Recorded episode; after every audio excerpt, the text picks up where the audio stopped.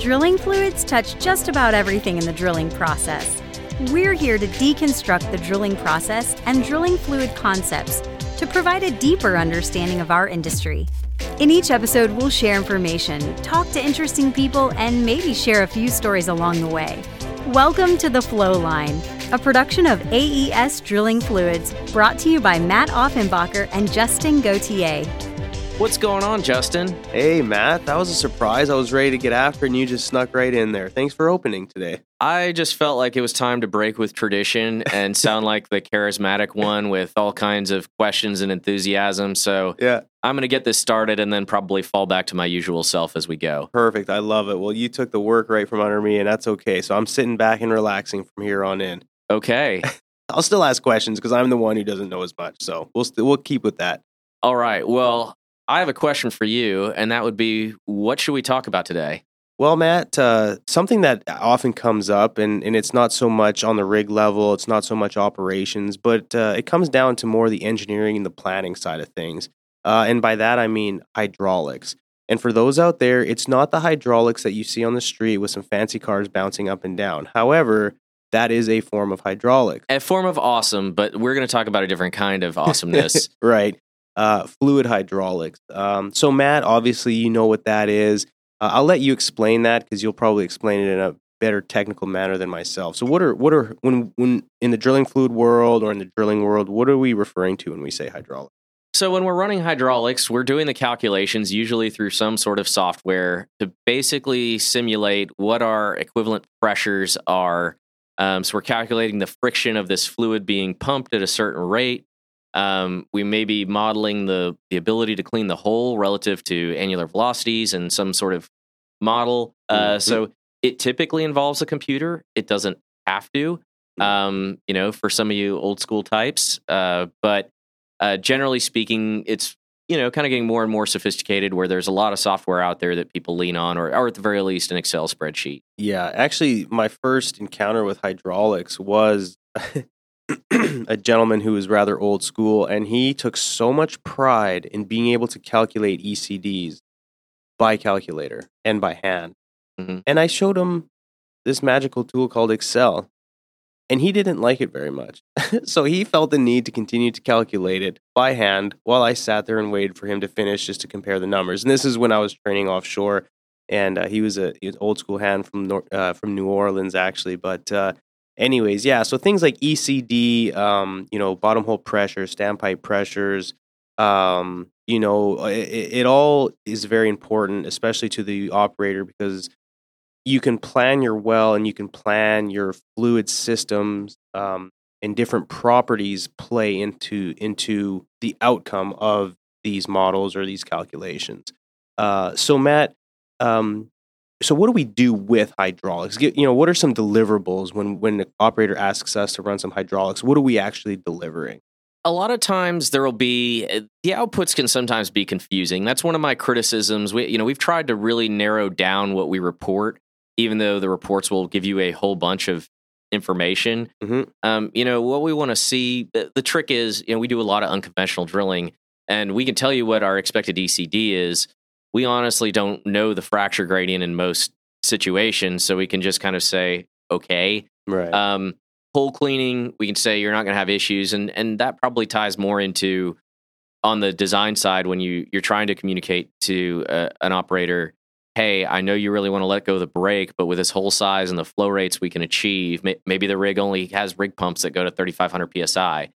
right. We need to slow down our ROP if we want to clean the hole because at this velocity, we're not going to have uh, good hole cleaning. sure. Um, so there's a lot of different things we can do, and uh, you know, on the planning side, and then the flip side of that is when I run into trouble, I like to put together a hydraulics file as quickly as possible if I don't already have one, so that I can say, okay, we're not matching the model here, something's going on, Mhm. um, and maybe we can at least say, look, at these flow rates, we should be having good hole cleaning. I think maybe we have another problem, you know. For sure. So that that kind of thing. I got you, and and also things too. Uh, you know, surge and swab. Uh, that's really important. Is it being Yeah. able to model downhole pressures? Because if you're on a tight ECD window and you're going in with casing or even drill pipe for that matter, but a lot of times, uh, you know, operators will be uh, keying in on what the bottom hole pressure looks like um, while we're coming out of the hole. Because as you're coming out, it kind of acts like a plunger. So your bottom hole pressures are going to naturally want to decrease. The faster you pull out of the hole, your bottom hole pressure is going to decrease. Which, if if if that happens, if you decrease it too much, you can then swab, which pulls in fluid or gas or rock. Uh, and and acts like like I said, kind of like a plunger, and then and then opposite for going in the hole. If you're going to surge it, uh, it's like putting a plunger and shoving it down the hole. You're you know, if you go too the, the, the higher the speed, the more pressure you're applying to the well bore, which can induce losses, which is extremely troublesome. And then you can induce a lot of other things from that point. So uh, if you're in an area where uh, you know those are the sensitive downhole pressures, certainly you would want to run those. Uh, ECD, I would say that's probably you know one of the most common ones. Like you know, what's our ECD going to be at, you know, X ROP, X pump rate with X BHA, X profile. Um, then you can model ECD if they know that their fracture gradient you can't exceed, you know, X pounds, uh, knowing where you need to uh, keep your drilling fluid properties and your pump rate and your ROP. You can kind of come up with a plan uh, to make sure you don't exceed that. Uh, then, you know, which obviously helps you, you know, not lose mud or, you know, run into any issues on that front. Yeah, well, and I've one of the most amusing things I always find is when um, you know we show some hydraulics models and someone gets upset because they say, "Look, when we're pumping at a lower pump rate, my ECD goes up," and it's right because you're not cleaning the hole and now you have cuttings in it. Yeah, um, and so there's there's kind of that perfect balance of trying to recognize, okay, if I'm circuit, if I'm if I'm pumping as hard as I can, I may have a, I'll have a high ECD. If I'm pumping well enough to clean the hole, I should have a lower ECD and if I lower my pump rate too low to clean the hole, I'm going to have a higher ECD again. Right. Um, so different exhibits like that, I think, help people understand. You know, a lot of the models will show what your hydraulics are going to be relative to, you know, are you rotating your pipe enough?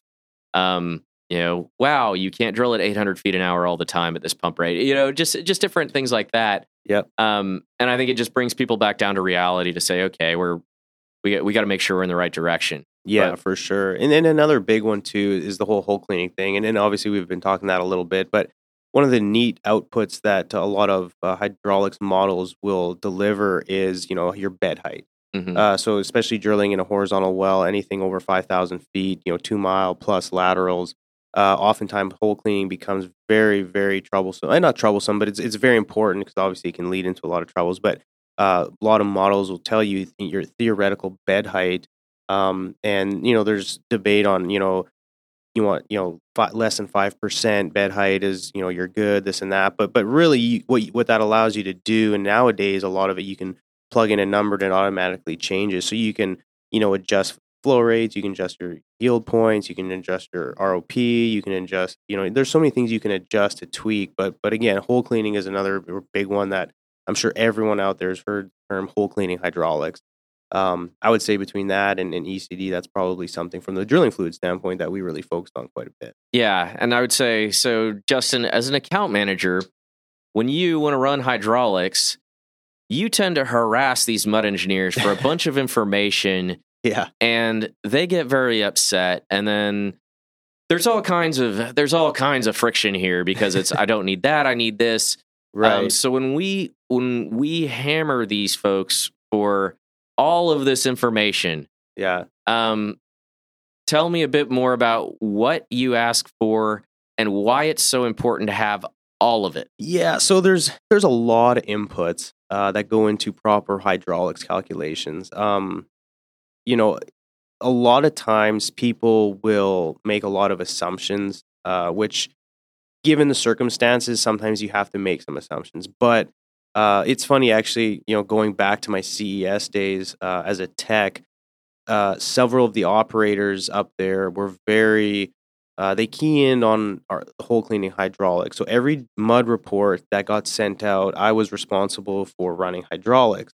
And um, it got to a point where I sent a spreadsheet to, we call him Mudman up there, uh, or to the mud engineer. And every time they would have to fill out a spreadsheet with the mud report and send it to me so that I didn't have to ask them. And a lot of it was like, you know, cuttings diameter and, you know, all these nitty gritty ones. But, you know, for example, to, to answer your question, there's a lot of input. Um, things like BHA, uh, that's extremely important because that pressure, so hydraulics uh, you really a lot of the calculations depend on your clearance uh, between your either your drill pipe and your or basically your annulus because there's a significant difference in pressure drop and that's what ECD is calculated on is the different pressure drops along your wellbore and along your uh, rig equipment. So the BHA is very important. Um, you know, bottom hole temperature is obviously important. Your nozzles, um, because there's a lot of pressure drop through your bit. Uh, even things like tool joints. You know, it's funny because you know there's a spot in you know in most people's uh, rig files to put in tool joint, and a lot of times it'll just default if you're running five inch drill pipe, it'll just default to a five inch tool joint. But one doesn't realize if you add up and say a 20,000 foot well, all those tool joints that are, I'm just going to say three feet, you know, between the male and female end, if you combine it together, it could be, Yeah. you know, two and a half, three, maybe even four feet if you get into the, to the heavyweight drill pipe. Uh, that accounts for a lot of pressure drop, especially if you, if you extrapolate that and you add it up, it could be thousands of feet worth of, you know, six and a half, seven inch, whatever that diameter is. But uh, all that plays a part and can drastically change the output. So, anytime someone's running hydraulics, you should actually appreciate the more data you give them because the numbers will be far more accurate. Yes, I mean, and I, I mean, it's been incredible when I've had so you know from dialing in that that information. I I've actually been able to adjust relative to how old the pipe is, like pipe erosion, Yeah. and been able to get within like 100 psi on a on like a deep water well. Mm-hmm. You know, like that good. Where I had a colleague who was doing the same thing, and he uh, um, he was getting very different numbers than the PWD, the downhole Yes. uh, measurement, and they pulled the tool. Wow. Um, and it, it was the tool, No way. but um, it was just like this guy's been doing this too long and too accurate. Mhm. Um, and so when you you really have these things dialed in, and and really you'll know when you when you change flow rates and you get the exact same sta- the exact correct standpipe pressure or really really close yeah. at, at different flow rates, you'll know you've you've really got something dialed in there. Yeah, and for the listeners out there, so what happens when you're drilling? You have on your drilling rig, you have what everyone knows is standpipe pressure, and that's how much pressure is being applied to the standpipe, which is the piece of pipe that is connected to the rig floor that has fluid going inside right before going down the drill string. And so, um, and what hydraulics calculations can model is how much pressure, in theory, should be applied. And so, if that number isn't relatively close, I'm not going to give a percent because it kind of varies, but it should be you you try to get within a few hundred psi. I mean, the closer the better. But if you're off seven, eight, a thousand, I've I've ran a quick model and all of a sudden I'm 1200 psi off, and I'm like, okay, I need Yeah. to look at my input. So that's kind of like the first. Am I close? And if you if you are, it's always good to double check. But uh, things like you know uh, pressure drop across your mud motor, that's a tough one to get a lot of times, and so that's one where people play with a lot. But if you have a good relationship with your directional driller, or if you know someone that's providing the direction, a lot of times they have that data, but it's oftentimes hard to get. Yeah, So- and sometimes those tools are calibrated with water, and there's all kinds of things that can happen. Yeah, exactly, But, uh, exactly. And I, and I think to your, your point, you know, you you get these things um, dialed in, and it, it can just make a, a big difference on kind of your event scenarios and, and that sort of thing. And that's Yeah. why that's why we make these mud engineers so miserable. Is um, that this information is very valuable to us. The you know the customer in the office is generally asking, or we want to put this informa- information in front of them, hmm um, and so it it reflects poorly on us um, if we don't have the best information possible to put in front of them and help them make decisions. For sure. And at the end of the day, to tie that this whole topic up with regards to, to the inputs is quality data in, quality data out. So if you're if you're making a bunch of assumptions and putting stuff in there hoping to get a decent answer, chances are you're not. So just just be mindful of that. If you're ever dealing with hydraulics, make sure any input that your program is asking for, try to get real input. Yeah, I, I put a the the metaphor I use is you know garbage. I, I put a picture of a dumpster. And then I put a bunch of pictures of very organized like waste bins, and I'm like, Right. it's still garbage. It's just pretty. The format looks prettier, so Yeah. like let's let's make sure we do much better than that. Yeah, exactly. All right, so moving on. Um, I'm sure most people understand or have heard that uh, have run hydraulics, but there's different models of hydraulics. Matt, why don't you describe each category? Um, just briefly describe what they are and maybe when to best use. Sure. I, I mean, we, you know, so depending on what fluid and, and a lot of the hydraulics programs you can assign this Mhm. um, and, and i'll say i've used a number of of programs and uh, you know I, I don't know if accuracy is as much of a problem anymore as you know there's different features. Some are easier to use than others. Um, you know my my biggest kind of um, you know concern would definitely be is is getting the right information in. Um, and you can normally assign a model or it may automatically assign a model depending on what you put in for your dial readings. Right. um, so, like a Newtonian fluid, let's say you're just drilling with water, um, brine, uh, base oil, those things, they're Newtonian fluids. So, shear rate, shear stress, linear slope, um, viscosity, you know, depending on relative to your shear, is is get you know predicted that way, and I can calculate friction.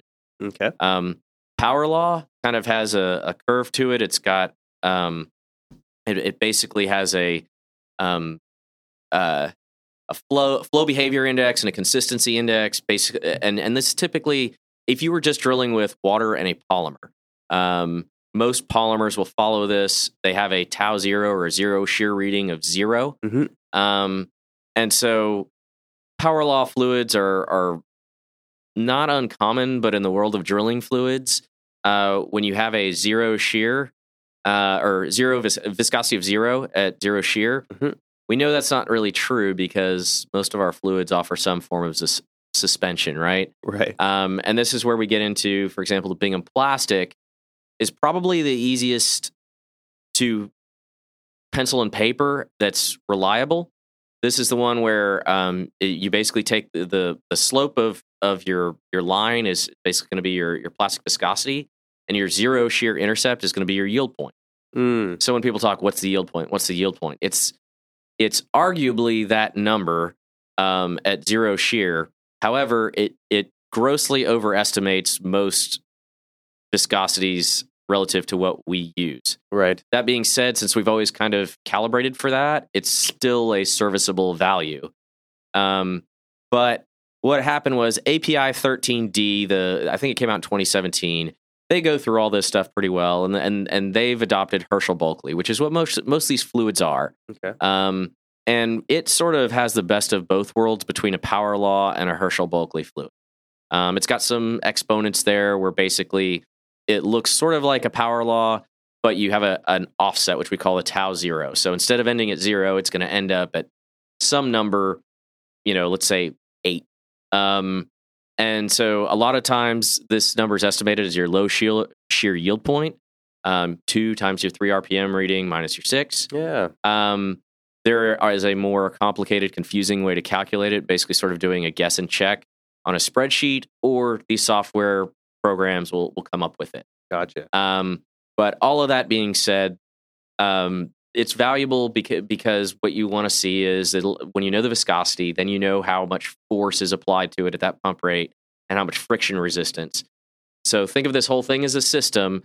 You have that standpipe pressure, that's the number you know, and you're going to lose pressure every foot you go, right? Mhm.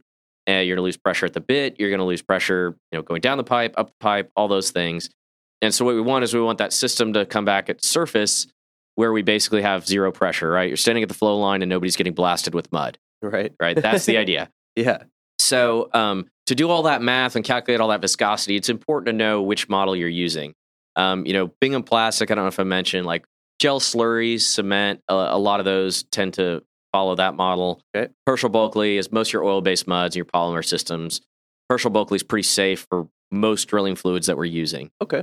So No, I, I think that's that, that's a good takeaway because, I mean, even myself sometimes, uh, you know, I, I there was years where I ran it every day and I was familiar with this, but just like anything, if you walk away from it for a while, you slowly start to to get, uh, you, you know, it's just not as familiar, and then uh, all of a sudden, you you, you know, our techs are busy, and I got to jump behind the hydraulics uh, program that we use, and I kind of sometimes have to ask some folks or scratch my head and look back at some old notes, like, oh, which model do I need to use? But uh, you know, I think that's a good takeaway and a good nugget for folks. You know, if you're drilling with oil based mud, diesel, you know, and, and you're drilling uh, lateral wells, Herschel Bulkley is, uh, you know, nine out of 10 times you're going to be relatively safe there. And I, and I think industry standard, most people will respect the numbers and, and, and we, we can run with those. Sure, and I mean, I won't say Bingham Plastic's not bad if you're lo- espe- like low in rheology. It's a little bit it's going to read high. hmm But on the high end, Herschel Bulkley basically breaks down at high shear into a Bingham plastic. Like the models match. Okay. And so, you know, if you're looking for um, your overall system, like standpipe pressure calculations and that sort of thing, um, you'll likely get, uh, you know, you should get the, sa- the same values or fairly similar values. So, um, all that being said, uh, we can confuse everybody with these models. yeah, that, that Uh, could be a whole another episode, but uh, I think unless someone has a real desire, need to learn about them, there's a lot of math and that's involved. Uh, certainly, that you know stuff that I wouldn't talk about too much because I've been known to make up my own formulas. Actually, that comes back from my college days. Uh, quick story on that: we were studying for an algebra test, and my buddy was super good at math, and I was not quite as good.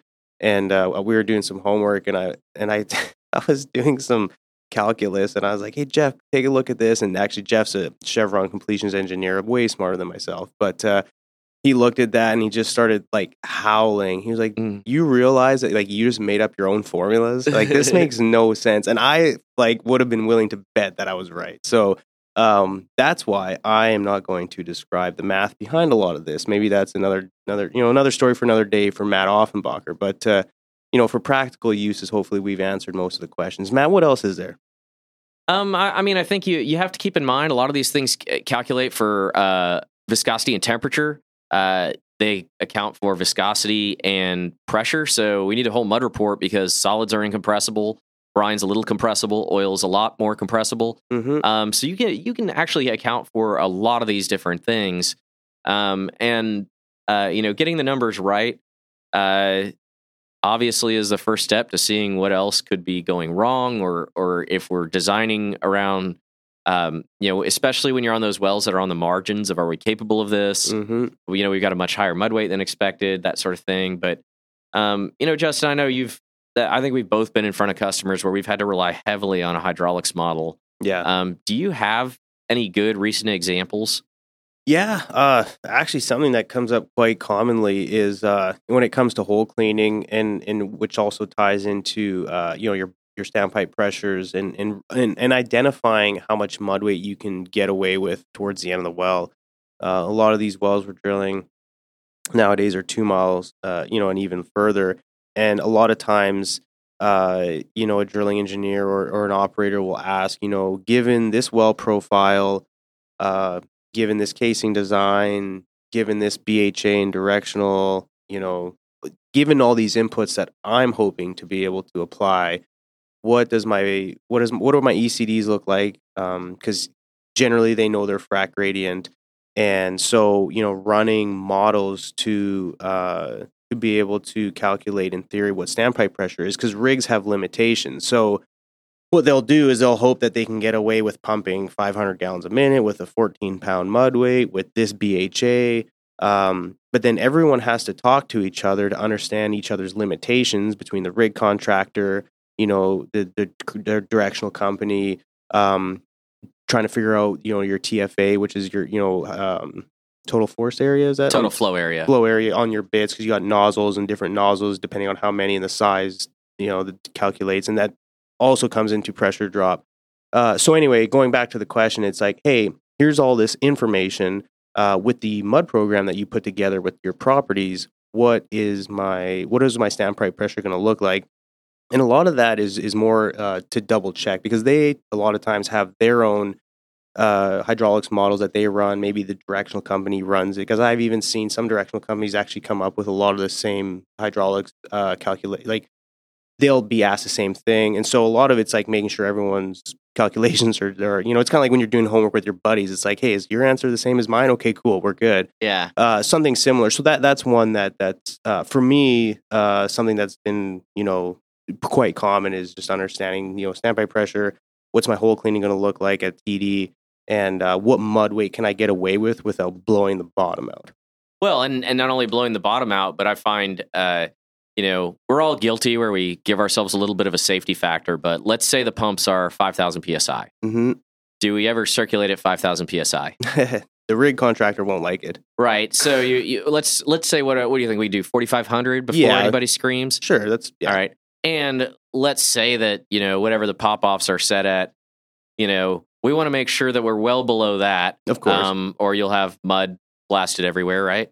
yeah. So um, there's all these sort of like safety factors, or even if the rig is rated to it, you have to engineer around what everybody's comfortable with. of course, yeah. Um, and there's good, very good reasons for that. So even if even if I think my hole is as strong as can be, and I'm not going to induce losses, um, there's other things. And I, I mean, I I had an experience with a customer where um, they want to do a coil tubing job on like a thirty thousand foot spool of coil, you know, one and a half inch coil or something to Mm. clean out a, a deep water well, and it it was basically like let me explain with a viscosified fluid through that small of a space and that large of an annulus, this is going to take a long time yeah. um, because you can't circulate. Uh, You know, it, getting up to I think the pumps were five hundred psi or something like. It won't take long to get there, um, and so there were just a lot of back and forth and a lot of simulations. What if we change that? yep. That kind of thing. Yeah. Um, Yeah, because proper planning like that, I mean, if, if you take the time to do the proper modeling, and it doesn't have to be every well. A lot of times it's a new area, a new pad, maybe you're getting a new rig, maybe a new directional company, new mud company, whatever. A lot of this stuff, there's a lot of upfront work involved. And then once, you know, because most of the stuff that we're in now on conventionals is manufacturer mode. So once you kind of set it up, not much changes. But you know, you know, maybe maybe you're no, nowadays it's very uncommon. But if you're wildcatting, a Mhm. lot of this, a lot of planning and, and stuff gets taken into consideration, and hydraulics is certainly one of them before you even get the rig on location. Because you don't want to adjust the stuff on the fly if things are going sideways. You want to go in understanding what your limitations are and and what you can get away with. Yeah, and if you're on a pad, you, you know it's it's pretty clear the well ne- ten feet away from you is is going to be pretty similar. Yeah, Um, but you know, I've I've come into some some other fairly interesting scenario. You know, probably most basic example, we had a well bore collapse situation where we were getting pretty big chunks across the shakers, hmm and we were explaining that we need to work these these out and and that sort of thing. And um, one of the things I was explaining to the customer is why it would be so difficult if we had this big cavern. We have no annular velocity and everything. If we kept drilling while we were trying to stay freed up, and the well kept coming in on us, that um, we wouldn't be able to get anything past this spot because the hole cleaning was so poor. And and really, our our only bet by the looks of it was to keep you, know hopefully get our mud weight up and get everything stabilized but we had to break up those cavings hmm into something small enough that they could be conveyed and get out of the hole and that was just going to take time and patience and working the pipe yeah, um, and you know probably one of the more interesting activities i had was was when i, I worked uh, overseas we had a uh, you know the whole field they had a subsurface team they knew what their frac gradient was or they, they had a purported frac gradient we'll put it that way hmm um, but you know, you're not going to say what you really think it is. You're going to say a safe number that is likely worthwhile. Then, you know, the drilling team, they're talking about mud weights and that sort of thing, and nobody wants to go on losses. So you kind of start painting yourself in a corner as far as what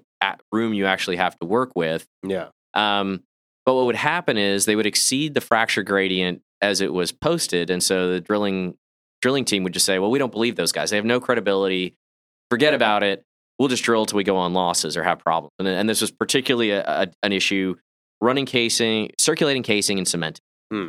Um, and so what we did was we said, "Okay, look, we know when we start circulating at X rate with the last mud reports, mud properties."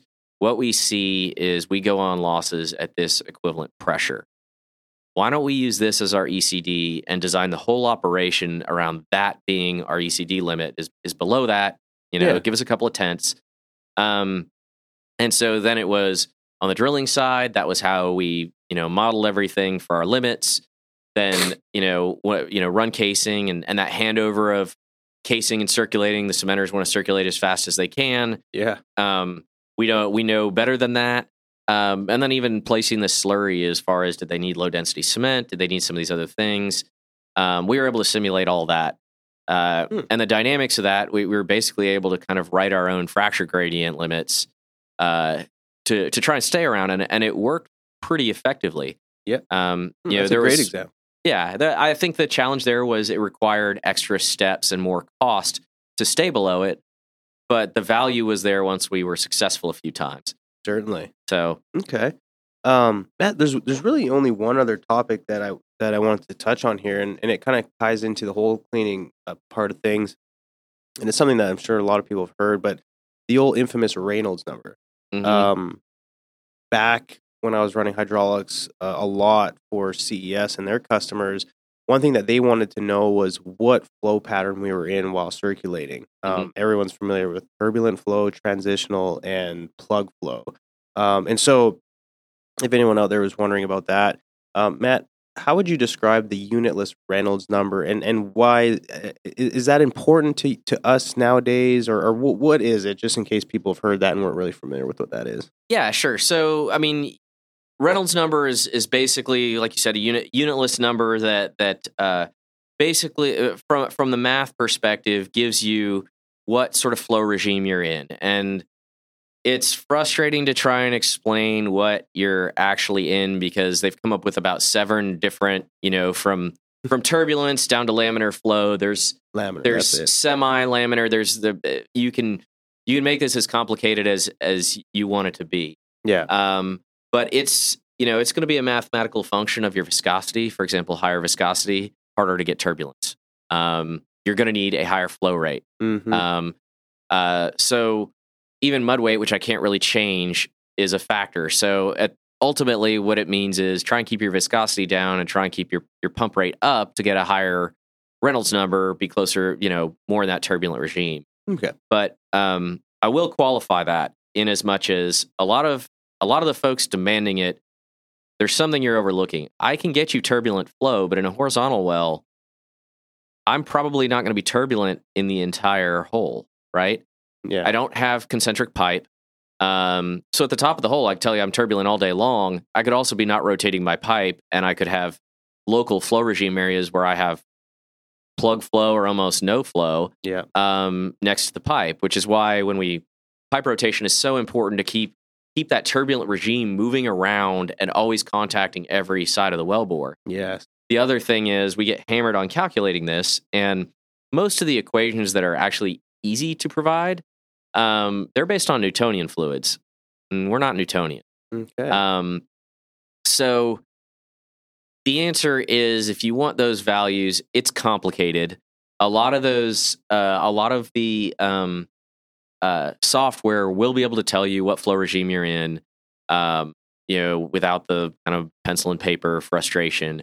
Uh, but bear in mind that even those models are trying to determine how much of the, uh, if you took a cross section of wellbore, how much of that is actually in turbulence. Mm. Um, so I could arguably be in turbulence and not actually be covering the whole part of the hole. Cool. So, anyways, that is actually a very good question okay. um, and something that I go on tirades periodically in front of people who don't care. But it, it, it's a really good point, and I'm glad you brought it up. Sure. And if anyone out there wants to, you know, further discuss that, uh, you know, we're always open to conversation. Or if you want to hit us up at the Flowline Podcast at aesfluids.com, we're, uh, you know, we're always available, LinkedIn as well.